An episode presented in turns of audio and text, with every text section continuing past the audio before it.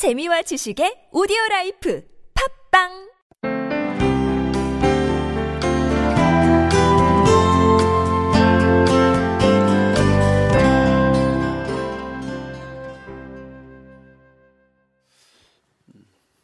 목사님, 제가 오늘 쉬운 질문하고 이렇게 할게요. 그래요. 주일헌금은 얼마씩 내는 게 적당한가요? 저 같은 경우에 돈을 벌고 있지 않을 때는 천 원, 수입이 있을 때는 만 원씩 냈었습니다. 제가 정답을 가르쳐 줄게요. 내고 싶은 만큼만 내세요. 기쁘지 않으면 절대 내지 마세요. 우리 하나님 아버지가 돈이 없는 분도 아니고 거지도 아니고 미국에도 그런 얘기 했어요. 일불짜리는 전부 저기 저 교회 돌아다니고 뭐 이런다고 그러는데 여러분 헌금은 정말 내 기쁨이에요. 여러분 사랑하는 사람한테 얼, 얼마나 자기들 선물해 주고 싶으세요. 좋은 식사 대접하고 싶고 좋은 옷 사드리고 싶고 그렇지 않아요? 그리고 그런 거나 마찬가지죠. 그래서 뭐 그렇게 묶여서 아유 해야 될 텐데 그럴 필요는 없어요. 여러분들 마음이 움직이는 대로 하다 보면 어느 날은 내가 생각할 수 없을 만큼 그렇게 기쁨이 커질 때가 있어요. 아, 그러면 뭐 하는 거고 또 저희들은 뭐 이 교회만 하라고 하지 않습니다. 어떻게 보면 더 필요가 급한 데도 있을 것이고 또 뭐 NGO도 있을 수 있고 저희들보다 어렵고 힘든 교회도 있을 수 있고 그리고 여러분 바로 이웃에 누군가 여러분들의 도움을 필요로 하는 분 있을 겁니다. 하나님이 감동을 주는 때가 있어요. 우리가 지나가다가도 그냥 누군가에게 조금 도움을 드리고 싶은 분이 있고 어떤 분은 뭐 그러고 싶지 않은 분도 있지 않습니까? 저는 여러분들이 그렇게 자유롭게 편안하게 우선 시작하게 되길 바랍니다. 언젠가는 기쁨이 커져서 이렇게 성경이 규정하는 것보다 이렇게 교회에서 듣는 것보다 훨씬 더 넉넉한 마음이 될 줄로 믿습니다.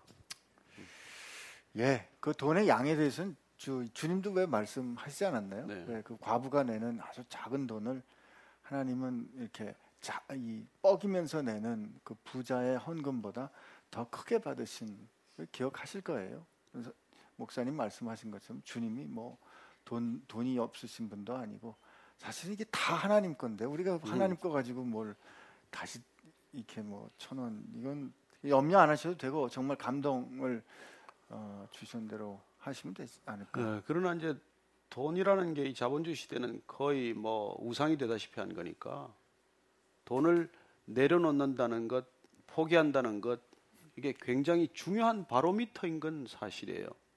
내가 돈을 포기할 수 있는 만큼 사실은 내 믿음이 자라고 있다는 걸 본인 스스로 아는 날이 와요. 목사님 언제 설교하실 때 회심의 마지막은 지갑의 회심.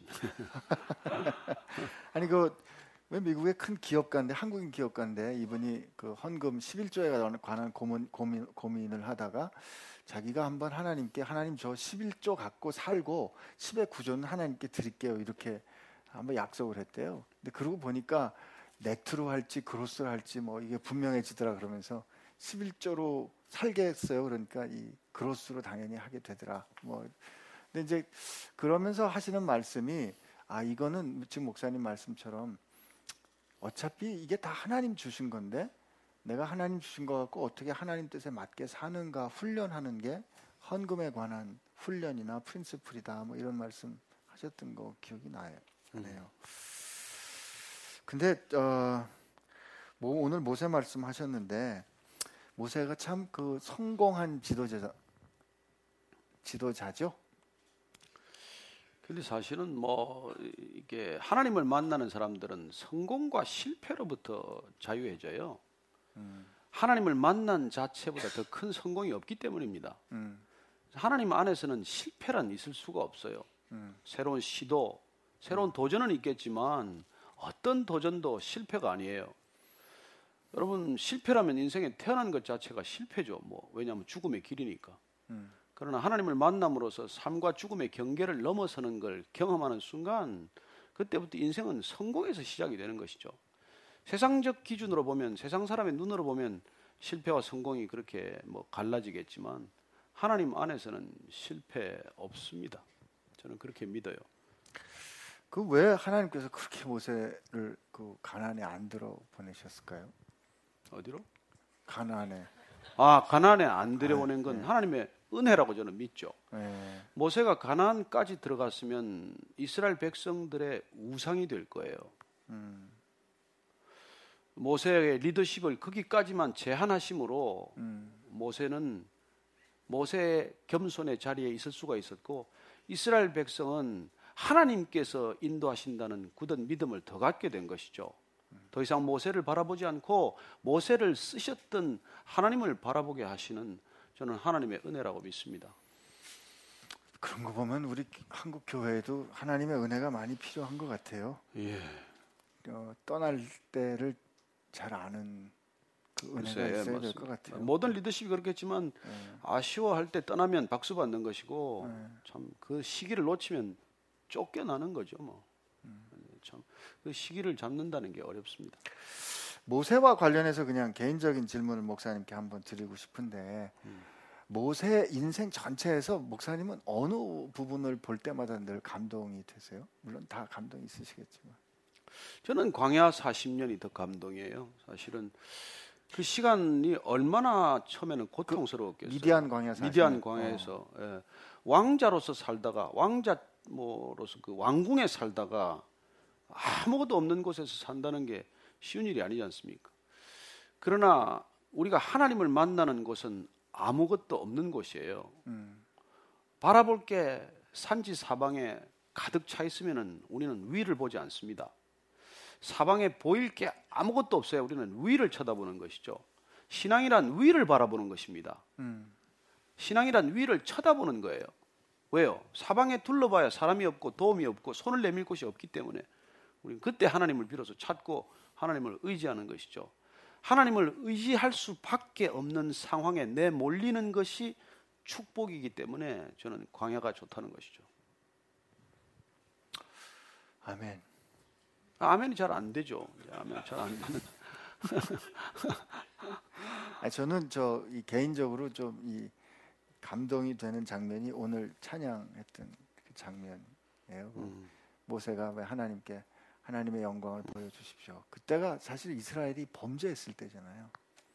그리고 하나님께서 왜 야 이 백성 범죄했으니까 내가 싹 쓸어버리고 너로 큰 민족을 이루겠다 할 때 하나님 그러면 안 됩니다. 예, 그런 차라리 그럴 거면 나를 생명책에서 빼십시오 하는 그때가 참 저는 그때 참 우리 모세 할아버님이 멋있는 것 같아요. 아, 요 질문은 우리 얼, 얼마 전에 한 우리 저 창조론 세미나하고 연관이 좀 된 것 같은데, 예, 학교에서 배우기로는 지구는 약 45억 년 전에 생겼다고 알고 있고, 인류는 약 250만 년 전쯤 생겼다고 가로 열고 이제 물음표를 하셨어요. 알고 있는데, 교회에서는 하나님이 천재를 창조하시고 인류를 세우신 시기를 언제쯤으로 가르치고 있나요? 진화론, 창조론이 팽팽히 대립하는데 현재로서는 무엇이 맞는지 모르겠습니다. 무엇이든지 물어보세요라 그래. 그 창조론 세미나를 들으셨으면 참 좋을 뻔했습니다. 내려가시다 보면은 아 이제 책방 책방 닫았나요? 어, 창조에 관한 책이 몇 권 저희들 밑에 서점에 있던데 여러분 창조론, 진화론 다 론이어서 과학적 검증이 끝나지 않은 얘기들이에요. 어느 쪽도 우리가 진실로 만나기는 어려운 주장들입니다. 빅뱅 지금까지 다른 이론이 없어서 빅뱅 믿고 있어요. 저는 빅뱅도 다른 이론으로 대체될 거라고 믿는 사람입니다. 스티븐 호킹이 빅뱅을 봤습니까? 아니요, 가정이에요. 그리고 어떤 것도 진화를 입증할 만한 자료는 없다. 이게 지금 과학적 정설로 굳어집니다. 갈라파고스에서 다윈이 보았던 그 다윈의 연구소도 지금 폐쇄 직전에 있어요. 다윈 자신도 죽을 때 자기가 가설로 세웠던 이 진화론이 세상을 풍미하는 데 대해서 스스로 놀라고 부끄러워하다 죽었다는 것으로 저희들은 알고 있습니다. 그리고 진화론도 론이고 창조론도 론이지만 어느 쪽을 믿을 것인지는 우리가 선택할 수 있다는 것이죠. 음. 저는 제 원숭이가 내 조상이었다는 걸 안 믿기로 결정을 했어요. 그건 제 꼬리가 짧아진 흔적도 없고 저는 하나님을 아버지라고 부르기로 결정을 했습니다. 여러분들은 원하신다면 원숭이를 아버지라고 부르시고 고릴라를 할아버지라고 부르세요. 뭐 I don't care 좋습니다. 하지만 저는 중조 할아버지는 뭐 아메바죠. 아메바로 뜻이지 뭐 저는 이렇게 섬세한 저는 우리 주보라 자매가 이렇게 참 악기를 연주하고 우리 이 저기 저 나무현 형제가 노래 부르는 찬양하는 걸 보면요 어떻게 하나님께서 저런 재능을 주시고 저런 음감을 주시고 저런 걸 주시는지 저는 좀 예전엔 그게 잘 안 보였어요. 지금은 이 하나님 손에 붙들린 인간 하나님께서 그렇게 끝없이 부어주시는 영감이나 탤런트나 그런 패션이나 이런 걸 보면 정말 하나님이 경이스러울 뿐이에요. 음. 또 그런 사람이 한순간에 또 이렇게 또 이렇게 네. 무덤에 갇히는 걸 보면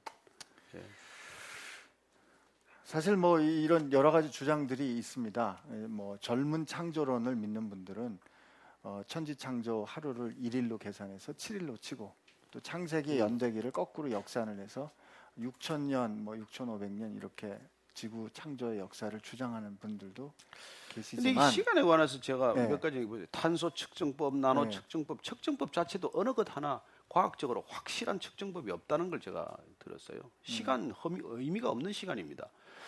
여러분 인간의 시간은 창조 이후에 생긴 시간이에요. 음. 태양을 도는 공전의 주기를 1년이라고 우리가 정한 것입니다. 지구의 자전을 24시간이라고 정한 거예요. 이 지구 가 자전하고 공전하는 시간에 밖에 있는 시간이 어떻게 측정이 됩니까? 이 시간으로 그 시간을 측정하는 게 무슨 의미가 있어요? 시간 안에 있는 사람이 시간 밖에 있는 걸 어떻게 측정합니까? 그게 무슨 의미가 있어요? 아무 의미가 없습니다. 그래서 여러분 시간에 묶여 있을 필요가 없어요. 250만 년인지 50만 년인지 아무도 몰라요. 그리고 그렇게 발견된 것들이 인간의 조상이라고는 그 보장도 아무것도 없어요. 어느 곳에서도 균일하게 화석이 발견된 적도 없고요. 그래서 너무 그렇게 진화론에 믿을 건 못 된다는 것이죠. 저는 그 논쟁을 거치면서 교과서 자체를 안 믿게 됐어요. 교과서를 우리는 다 진실이라고 믿고 자랐는데 교과서에 수록된 많은 것들이 어느 것 하나도 제대로 검증되지 않은 것들이 그렇게 수없이 널려 있다는 걸 알게 되었습니다. 그러니까 다시 한번 정리를 해보면 어, 숫자라는 그것이 어, 떤 절대적인 의미를 가질 수도 없고 더군다나 진화론이라는 것도 어, 창조론보다 더 큰 믿음이 필요한 주장이라면 그러면 우리는 어떤 결정을 할 것인가 하는 그런 말씀을 해주신 것 같고요. 한편은 성경이 그렇게 어, 과학적인 지식을 전달하는 목적으로 성경이 기록이 됐는가 하는 질문도 또 한번 해볼 필요는 있을 것 같아요. 진실을 선언하는 것은 분명하지만 과학적인 진술을 위해 기록됐다기보다는 정말 세상의 시작은 어떻게 됐는가 하는 어떤 그 큰 프레임을 놓는 면에서 주장을 한 거기 때문에 어, 시간이나 연한에 대한 고민을 너무 할 필요는 없지 않을까 이런 생각을 저도 해봅니다. 어, 저도 하나님이 저를 만드셨다고 믿습니다. 비슷하게 만든 거? 예? 비슷하게 만들었어요. 네, 제가 좀 낫다고 믿습니다. 면적이 좀 넓다. 어떻게 봐도 하나님이 만드셨으면 그거로 결 어, 결정적인 걸작품이라고 믿어요. 예. 아멘 안 하시는 분위기인데요. 예. 세상에 저는 어, 제가 하나밖에 없기 때문에 목사님도 한 분밖에 안 계시기 때문에 걸작품인 거죠. 저도 하나밖에 없거든요. 하나님이 만드신 걸작품인 거 확실합니다. 그렇게 믿습니다. 오늘은 질문이 딱 두 개 왔습니다. 못에 관한 어, 이야기를 어, 이렇게 이제 오늘 쭉 풀어주셨는데 혹시 어, 난 지금 광야에 있는 것 같습니다 하는 분들에게 한마디 격려를 해주시면서 정리를 하시면 어떨까요? 이미 하셨지만 그래서 저는 뭐 하나님을 만나는 사람은 반드시 광야를 거친다는 것을 에, 경험으로나 또 말씀으로나 성경을 통해서 알 수 있어요. 에, 사실 성경을 통해서 쭉 보면은 인간이 살아가는 곳이 네 곳이에요. 애굽과 같은 곳이 있습니다. 그것은 가장 문명화된 곳이죠. 그 당시 애굽이 얼마나 발달했습니까? 그러나 그곳은 그곳을 살아가는 히브리 백성들은 노예로 살아가는 것입니다. 그렇게 노예로서 잘 먹고 잘 사는 삶이 있는가 하면 하나님께서 불러내시면은 노예의 상태에서 자유인으로 상태로 풀어주시긴 하지만 그곳은 더 이상 인간이 지배하지 않는 곳이라는 것이에요. 그걸 광야라고 부르는 것이죠. 그 광야에서는 하나님이 유독 목적을 가지고 우리를 광야로 인도하십니다. 하나님이 하나님의 백성으로 하나님의 자녀로 빚어가시는 곳이 광야인 것이죠. 그래서 그곳에서는 이스라엘 백성들이 하나님과 관계 맺는 방식을 배우고 훈련받는 곳이에요. 그러면 그 광야의 시간 동안 하나님의 백성으로 빚어지면 어디로 보내느냐 하면은 가나안 땅으로 들여보내세요. 가나안 땅은 애굽과 같은 곳입니다. 음란하고 타락하고 부패한 곳이에요. 하나님이 하나님의 백성으로 빚은 하나님의 자녀들을 다시 그 세상 한 가운데로 들여보내는 곳입니다.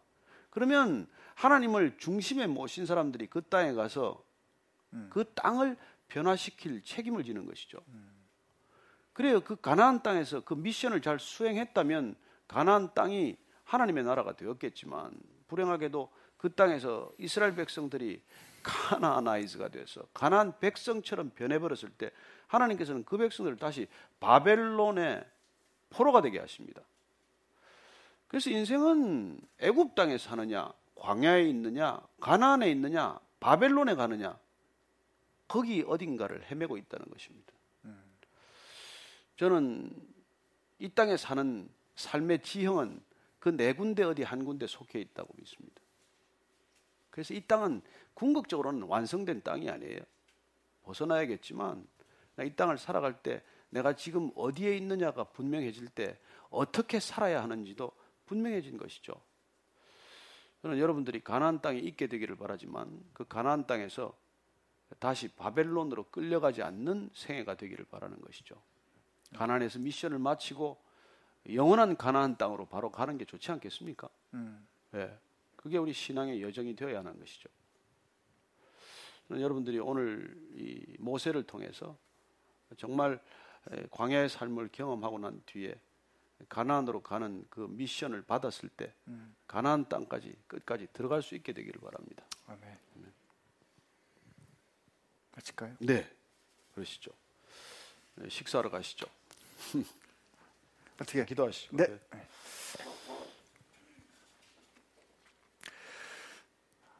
하나님이 만나 주시고 하나님이 우리를 빚어가시는 시간이라면 광야도 축복인 것 오늘 저희가 알았습니다.